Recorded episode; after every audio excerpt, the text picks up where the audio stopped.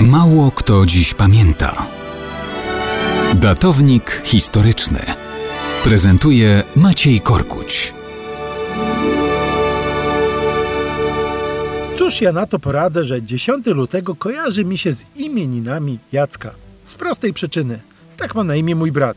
Przy okazji wszystkiego najlepszego Jacku i życzenia dla wszystkich innych Jacków. To dość specyficzne imię w naszym języku. Pochodzi od greckiego hiakintos, co w zromanizowanej postaci przetrwało jako Hyacynt. A to z kolei była postać z greckiej mitologii. Tragiczny ulubieniec Apollina, który stał się jego przypadkową, w pewnym sensie, ofiarą. Ziemia zbroczona krwią obrosła kwiatem, który do dzisiaj nosi imię Hyacynt.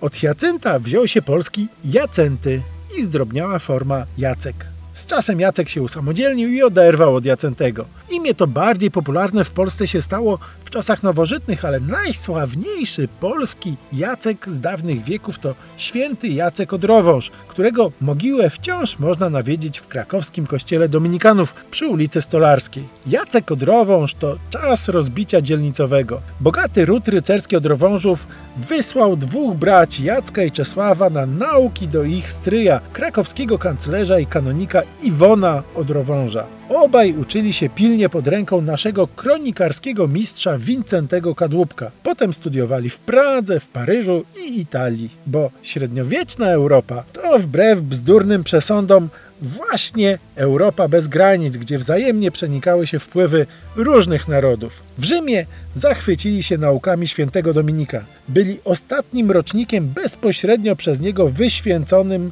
na dominikańskich zakonników. I stamtąd ruszyli na północ, zakładając klasztory w Karyntii, na Morawach i w końcu w Krakowie. Dalej Jacek Odrowąż wędrował, zakładając wspólnoty zakonne we Wrocławiu, w Sandomierzu, na Pomorzu, w Prusach. Trafił też na Litwę i Ruś do Kijowa. Wtedy to był czas najazdów tatarskich.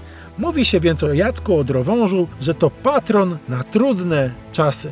Hm, trudne czasy, najazd, Kijów, kto wie, może właśnie dzisiaj warto sobie o takim świętym przypomnieć.